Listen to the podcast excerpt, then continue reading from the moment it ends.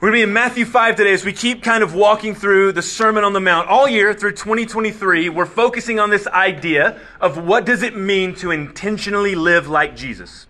Who was Jesus? What did he do? How did he live? And then what are we supposed to do as followers of Jesus? And so we've been just starting in Matthew and just step by step asking the question each week, what is the teaching of Jesus? How does this make us live like him? I don't know if you've ever uh, done something or said something that in the time and in the moment, you didn't think it was a big deal. Like it just didn't seem like a big thing to you until all of a sudden, like that super weird, tense awkwardness settled in. And turns out uh, the thing you poked was a little bit more sore than what you thought it was. Anybody ever done that? Um, Haley and I have this absolutely amazing relationship. I think we have this incredible, we get each other, we have the same humor. Uh, when, most of the time I tell people, Haley and I, our sixth love language is sarcasm. Uh, we speak that together really well. We, we mess with each other. If you're around us enough, you will hear it come out just naturally. In fact, it's enough that I'm worried that one day our son's going to be like four years old and sarcastic, and I don't know what that's going to be like.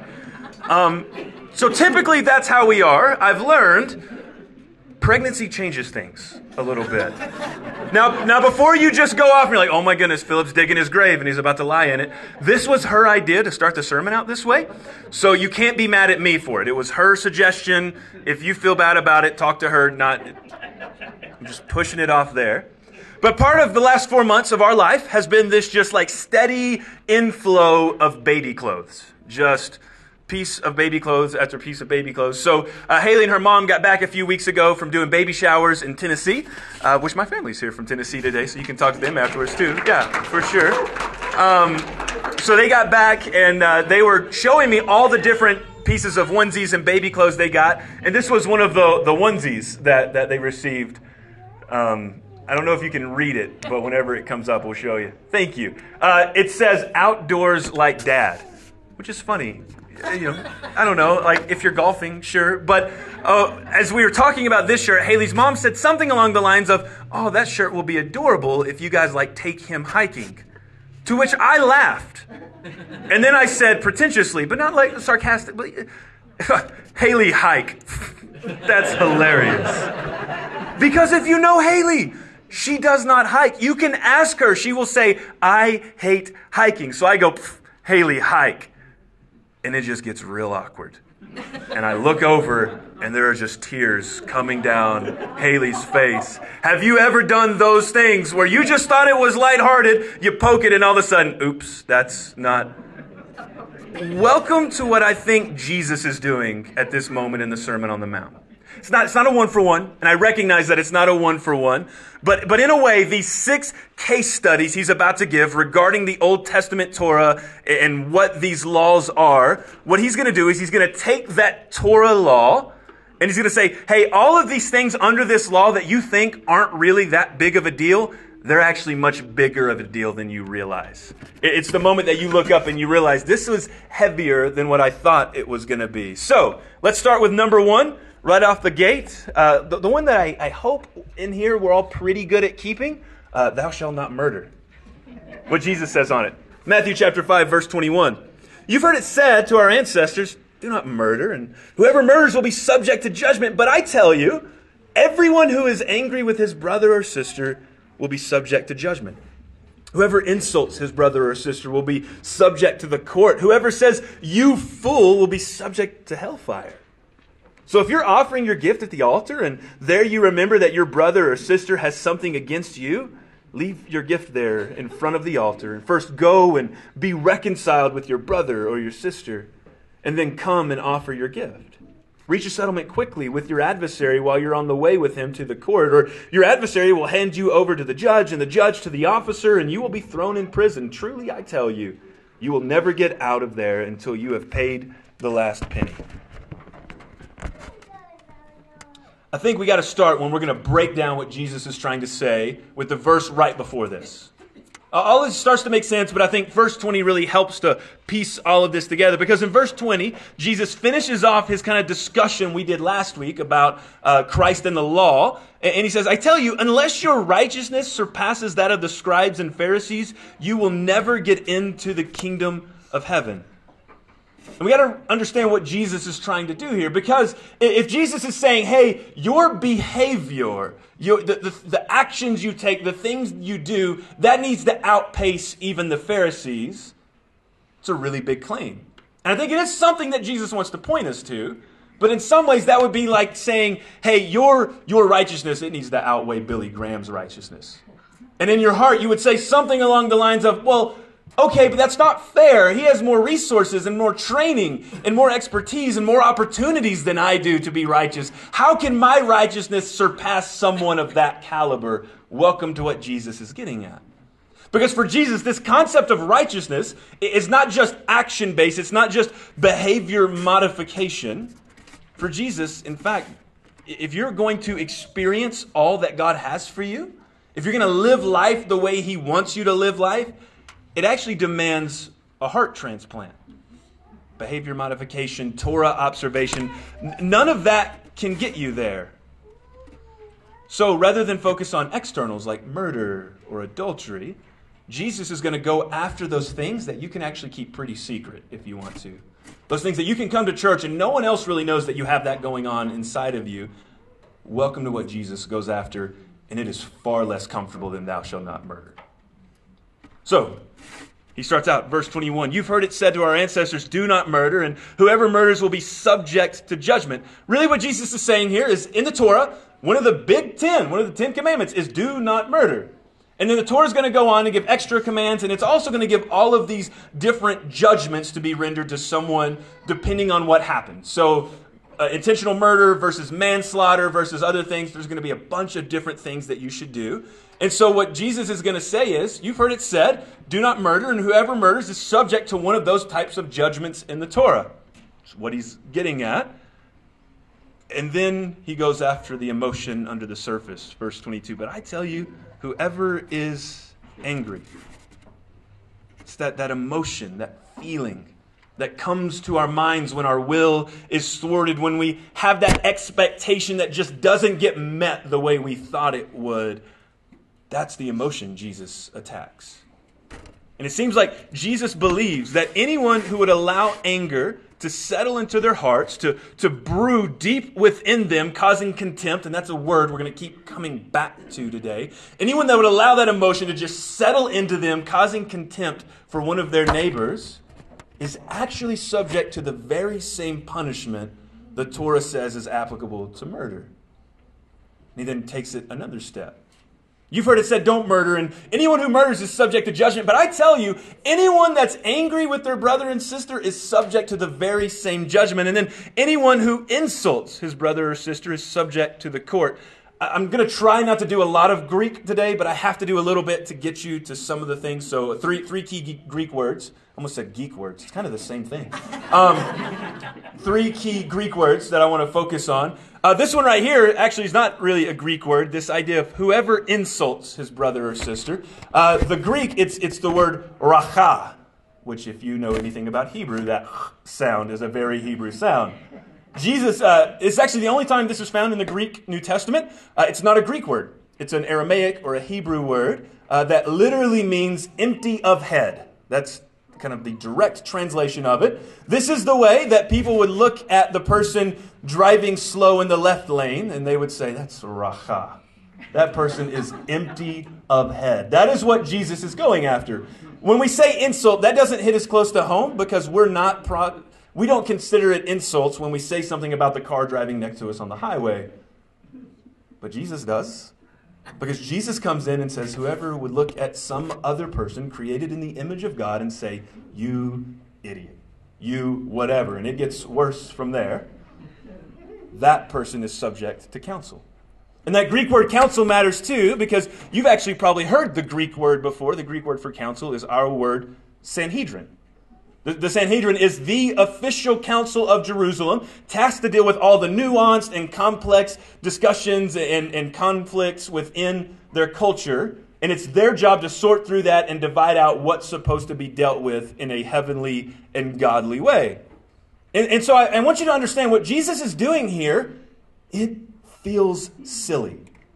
And I think Jesus is intentionally kind of having a chuckle with you as he says this To, to bother such a prestigious group of men tasked to discuss and oversee the complex, nuanced conflicts with a simple common insult. It's like, it's like a kid coming in from recess and they go up to the teacher and they're like, Miss Teacher, he called me goofy head. And the teacher's like, Well, we're going to have to take you to the magistrate court. See what they say about this. Like, that's the emotion I think that Jesus is getting at behind this. Because you don't bother the Sanhedrin with something as lighthearted as calling someone else Racha. It's not that important, Jesus. And so I, I, can just envision this. I don't know, I wasn't there, of course. But as Jesus is saying this, he kind of chuckles, and the crowd kind of chuckles with him at the absurdity of going to the Sanhedrin. And, and as he's patting you on the back, chuckling with you, he takes the knife and just stabs you with it. Because that's what Jesus does. So he laughs with you, and then he goes to his next step and he says, And anyone who says, You fool, will be subject to hellfire. That's where the record scratch happens. Wait a minute, Jesus, this was not the tone of what you just said. What do you mean, whoever says you fool is subject to hellfire? Because this is really interesting as we start trying to contextually piece this together. Because, first of all, does the Bible hesitate to point out the existence of fools in the world? Have you read Proverbs? over and over again, Proverbs is going to point out to you that there are such things in this world as fools. It will say things like in Proverbs 1 7, the fear of the Lord is the beginning of knowledge, but fools despise wisdom and discipline. Or Proverbs 17 28. I just included this one because I like it. Even a fool is considered wise when he keeps silent. Like, the Proverbs recognize the existence of fools. It's all throughout that book. So I don't think Jesus is commenting on whether there is or are not fools in the world. What he's commenting on is that when we become the judge of that, we give ourselves this ability to write people off entirely rather than seeing that person as God sees them. It's a comment on our ability as people to develop contempt and hatred of people around us. And by the way, this idea of contempt and the ability to just write someone else off, it has become way too normal in our culture. Like it is so easy to do for us today. It's that snobbery. I think that's the best word I can think about when I think of this. It's that snobbery that sets in and it looks at others and it highlights all of their weaknesses and none of their strengths while looking at us and highlighting all of my strengths and none of my weaknesses. And welcome to like 21st century internet. Like it's all over the place. It's in our politics. Anyone that voted for that person gosh, I just can't believe people are that dumb. And it's like both sides. It doesn't matter which side you pick. Or uh, people from that town, oh, everyone from that town's a moron. You can't trust people from that town. Anyone that listens to that type of music, you can't trust people that listen to that. And we're just writing off people that we're better looking down our nose because they think a certain way or they grew up in a certain town or they dress a certain way. Our culture, I would just say to you as kindly as I can, I think is a breeding ground for that type of contempt. And Jesus sees that type of contempt as deserving of hellfire. I know that gets real awkward when we say the word hellfire in church. And it used to be like everyone could just preach hellfire and that's what was normal. It's not so much anymore. And I think that's okay because in some ways, uh, we've come to this point in culture and in church where we've developed some pretty cartoonish viewpoints on hell. So if I say hell and you close your eyes and you envision it, I don't know because you're probably going to all come up with something different. But I would argue that likeliness is it, it's that cave where everything's on fire and there's this like red skin goat man poking you with a pitchfork and like that's that's hell. And that's not biblical? I, I, would just say like that's not i mean you're picking from words like fire and then inserting all the rest of it in. Stuff like that's not helpful when we're thinking about what jesus is talking about. And then on top of that um, it's that misconception of hell uh, that's then combined with the guy in the bullhorn on the college campus that's just yelling, These people go to hell. And so that concept of this type of person deserves this type of punishment, we've kind of developed this word where we just write it off. Where we just say, we don't want to think about that, we don't want to talk about that. So it's really worth our time to take just a few moments and do everything we can to contextualize this so that we can best understand it the way Jesus means it to be understood. Now, as we do this, I want to be very clear off the top. I'm kind of breaking away from the text because I, I want to spend a few minutes here focusing on this. I think it's really important. Jesus and every single one of the New Testament authors absolutely speak of hell as a real place that you do not want to end up in. That is the context that's given all throughout the New Testament. It's often associated with things like burning and destruction and weeping and the gnashing of teeth, and all of that is horrible. But far, far worse is that hell is portrayed as this place where every ounce of God's compassion and every ounce of His grace is removed, and the absolute devastation and destruction of sin is allowed to fester and consume for all eternity. Now, there's far more that we could be said about that, and nothing I'm about to say about this challenges or refutes that. Still, it's, it's worth considering the context of what Jesus is saying here. So Jesus says, and anyone who says, you fool, will be subject to hellfire. The, the literal Greek is this term of the fire of Gehenna, the pyra, pyro, of Gehenna. And Gehenna is, in this context, a real place. It's not just the place you go when you die. The people listening to Jesus would have pictured the location called Gehenna. It's a first century Judaism right outside south of Jerusalem valley referred to in the Old Testament as the Valley of Ben Hinnom. If you start going back to the Old Testament and piecing through some things, you find that this valley in the story of Israel's history is the location of one of the lowest, most horrible moments of their nation. So in 2 Chronicles 28, Israel's being led by a guy named King Ahaz, and he's this horrible, horrible king. And 2 Chronicles 28 3 tells us this King Ahaz burned sacrifices in the valley of Ben Hinnom, the same valley Jesus is referring to, and sacrificed his children in the fire, engaging in the detestable practices of the nations that the Lord had driven out before the Israelites.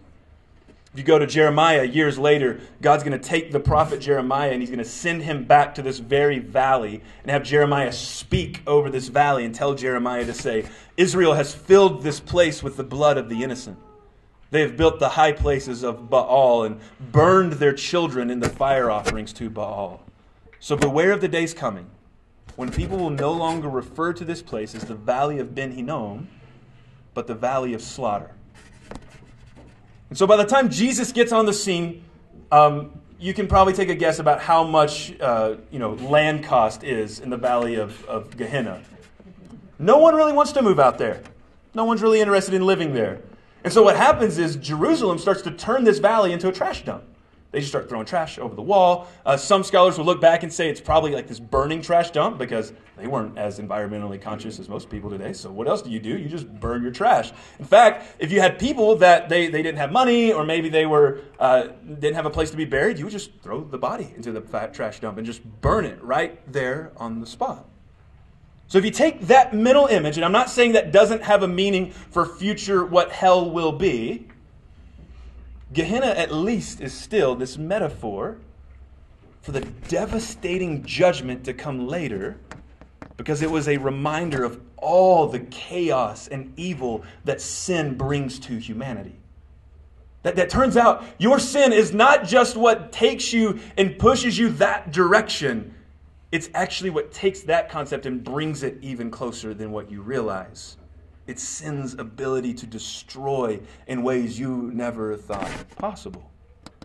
So while Jesus is undeniably making some sort of comment about the looming reality of hell waiting those who choose to follow their own way rather than following his, it's worth noting that if for, for Jesus, if you give into anger and you let it fester and rot inside of you, that threat of hell and that destruction is not just future, it is present. Welcome to what anger will do to your life. We have to understand that Jesus' only concern is not what happens when we die. Yes, Jesus is concerned about that, but Jesus is also concerned with what happens as we live. This idea of heaven and hell as the place we go when we die, I think it's just like we bob along here, or we think about it like we just bob along through life. And one of these days we finally shut off all this and we're done with it and we don't have to worry about it. But the Bible far more conveys this idea that you are already on a trajectory, that your life is treading towards one of those locations. Meaning that if you're following in the kingdom of God, then you already get tastes of heaven here in this world as you live for Him. And if you're treading away from God and you're following your own way, you will begin to get tastes of hell. Both of these are real realities in the worlds that we live in. The actions we take, or even just the things we believe in this life right now, has very real consequences. And if you're here and now is consumed with the fire of anger, it will create hell in your life. I, I don't know how else to say it. Anger will ruin your relationships. It will ruin your experiences, your marriage, your family, your church, your children. It will decimate everything you love because it will consume you. So, what do you do? Jesus gives you two examples verse 23 he says hey so so if that's you if you have that problem and you're offering your gift on the altar and there you remember that one of your brothers or sisters has something against you leave your gift in the front of the altar and go and be reconciled. Then come back and offer your gift. We've probably heard that preached a bunch of times and, and it's absolutely true. It gets even more complicated when you put it again into context. Because where is jesus when he's teaching this? The bible tells us he's up around galilee so he's about 80 miles north of jerusalem and every single person listening, when you hear the idea of taking your offering to the altar, it, it, was this idea that every person, usually once a year, would make this pilgrimage to Jerusalem, and they would bring a goat or a sheep or a dove or something with them, and they would bring it to the altar, and they would lay it down for the priest to sacrifice on behalf of their sins. So 80 mile trek down to the altar. And Jesus says, hey, if you've made your 80 mile pilgrimage, that's a long way when you're walking it. You made your 80 mile pilgrimage to Jerusalem and you get there and you get the goat up to the altar and the priest is about to put the knife through the goat so that it dies and you realize you got something going on at home that you need to deal with. You just go ahead and leave Mr. Goat with the priest and you go back and deal with that. Do you understand how madly inconvenient that is? Jesus, that's, that's ridiculous. That, that's counterintuitive. And I would just say, like as kindly as I can, wel- welcome to the reality of following this carpenter from Nazareth. He's very rarely consider, uh, considering of your convenience. That's, that's not what God's all about. Sometimes He calls you to things that feel counterintuitive. But this is how seriously Jesus takes reconciliation. And then he goes into verse 25 and he gives another example about going to court against somebody. And I don't have time to go into all of that. Just to sum it up, I would say Jesus is getting at if you're that type of person that constantly needs a court or someone else to solve every minor problem you have with people, you're probably just going to end up hurting yourself in the process. It's better if you can learn this lifestyle of reconciliation that you can navigate the conflicts in your own life because, welcome to life, you will have conflicts. So here, here's Jesus' point. If I could just put kind of a summary statement on all of this, here it is. Your relationship with God is always tied up with your relationship to those around you. Your relationship with God this way is always tied to your relationship with people this way. And your relationship with people this way can easily and quickly be dismantled in anger. And so Jesus is saying if you want to live in my kingdom, you got to be able to deal with this you got to be able to deal with anger. So if we're going to be a church and we're going to focus on intentionally living like Jesus this year, that means we must deal with anger correctly. Intentionally living like Jesus means we deal with anger correctly.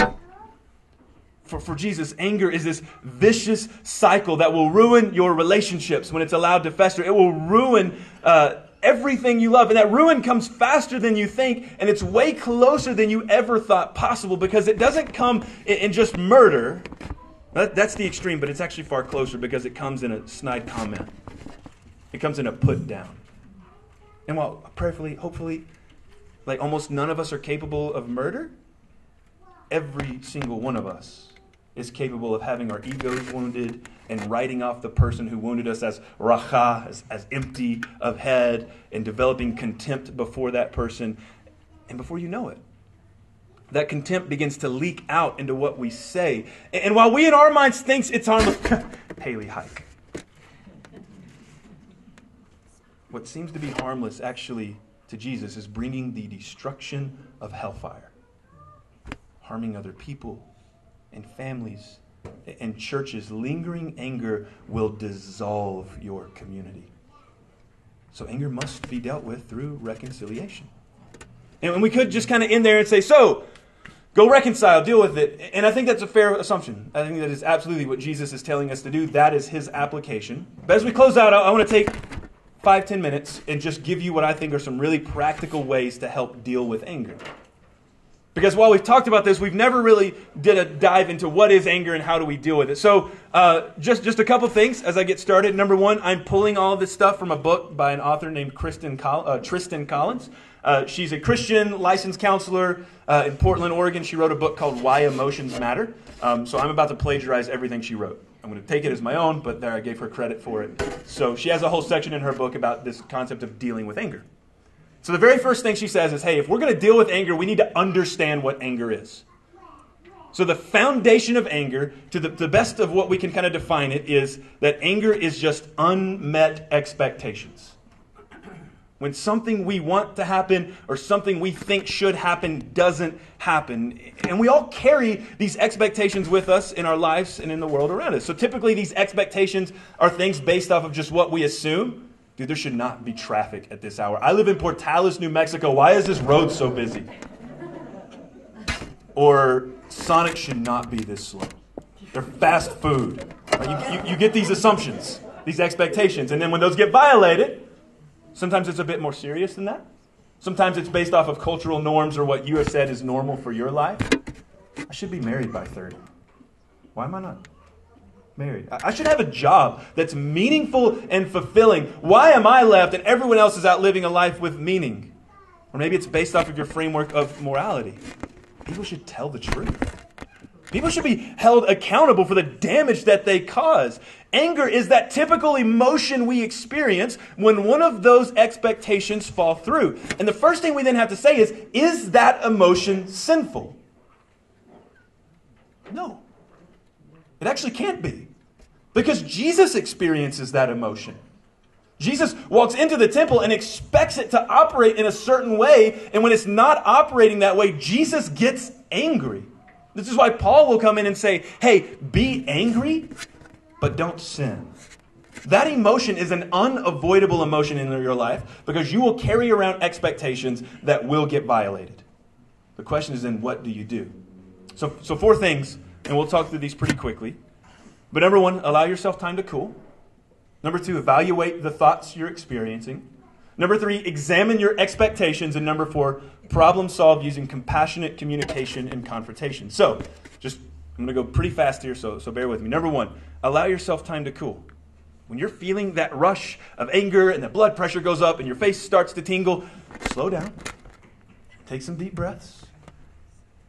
Go for a walk, write in a journal, anything that's just going to help create some space for you to cool down and process.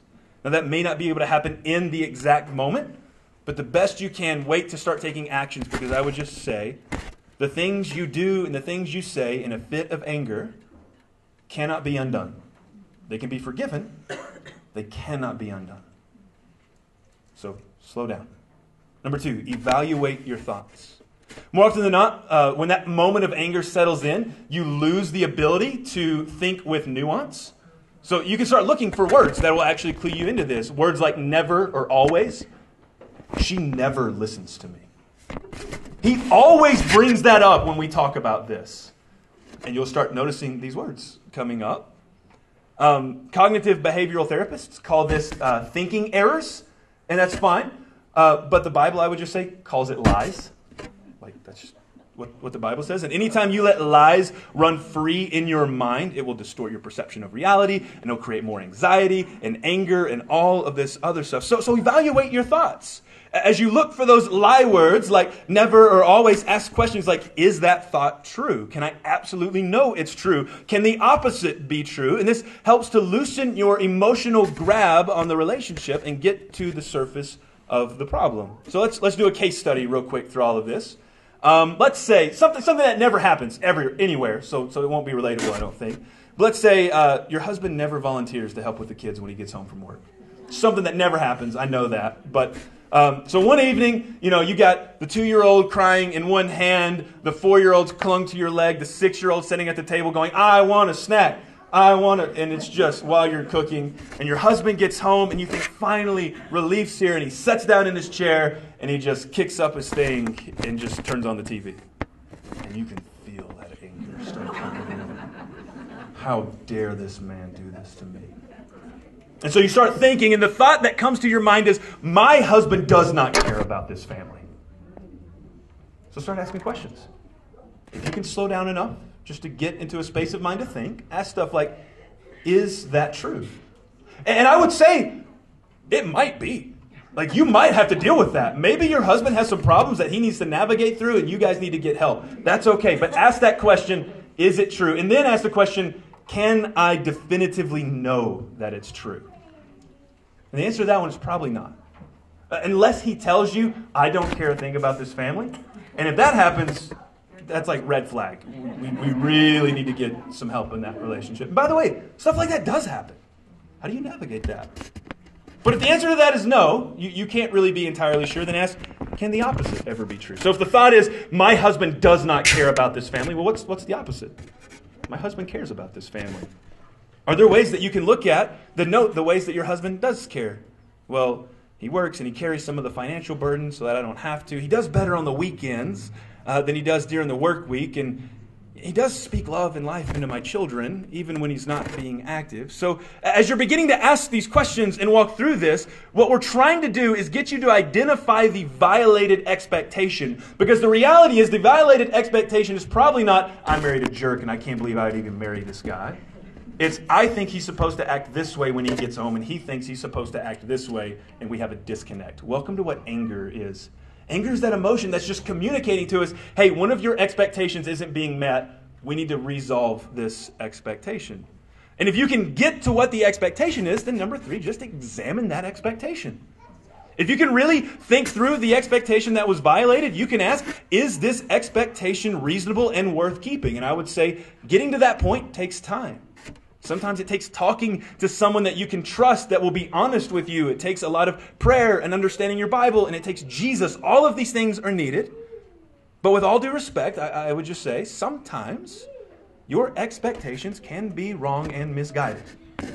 You can just develop a view of the world that's not realistic. So, well, you may be framing it as, is it too much for my husband to get home and help with the kids while I make dinner? Your husband's framing it as, is it too much to ask for 20 minutes of rest when I get home from work? Both people have to learn to redirect that anger into compassionate conversation and confrontation.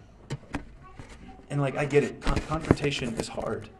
Jesus doesn't come in and say these things because he's going to expect you to just go apply it instantly. He's saying it's going to take transforming your mind, transforming your heart. See, it's much easier to just keep passively aggressing, passively aggressively stacking the trash up in the trash can until your husband finally realizes he needs to take it out. Like that's way easier. It's far harder to be open and vulnerable and say, "Hey, I thought this was how you should act." And Jesus is saying, if we're going to reconcile, we actually have to have the latter standpoint that we communicate those expectations and we start to talk through these problems. This is where Paul's going to come in and he's going to say, Be angry and do not sin. It's where Jesus is going to come in and say, If you are angry with your brother, you're subject to the same judgment as murder. But rather go and reconcile if possible. And so as we close out, I would just, to the best of I can, remind you, first and foremost, how God sought to reconcile with you? But because if anger is unmet expectations, none of us have lived up to God's expectations. It's just how it is. If anger is your unmet expectations, I'm telling you, God had expectations for your life that you did not live up to. He has plenty of reasons to be mad at you. But rather than writing us off, God chases after us in love, and then he offers to forgive us. This is why in Exodus 34, the Bible will say things like, The, the Lord is compassionate and gracious, he's slow to anger and abounding in faithful love and truth. So, if what Jesus is doing through his teachings and his death and his resurrection is forgiving our sins, it's God reconciling with us and transforming our hearts so that we can have a righteousness unlike anything else. It's not behavior modification, it's a change from within us. it shouldn't surprise us that Jesus then calls us to do the same standard of life. But a standard that's not a checklist of behavior modification, but is a transformation of our hearts from the inside out. And so I would just ask you is that the type of person you live as? Are you the type of person that you just let anger settle into your heart and you're constantly mad and upset? And I would say, you need, you need to give that to Jesus. And maybe you've never given that to Jesus, and just this morning, you're saying, Phillip, I've never been able to let go of this stuff. And I would say, our Savior has pursued you, and He wants to restore you so that you can be renewed and forgiven. And you can do that right now. I, will be up here somewhere. Come talk to me. I would love to talk with you about that. And I would just say, what, what if First Baptist becomes, what if that becomes the norm of First Baptist? What if we become a place with where, where whether, where rather than anger, we default to grace and forgiveness? What if rather than grudges and distrust and passive aggressive comments, we become people who process our emotions and anger well, and then we compassionately have discussions and even confrontation with each other? And I'm not saying confrontation in like a we're going to yell at each other, but the hey, did you realize when you said Haley hike, it hurt my feelings a little bit? And we talk through that.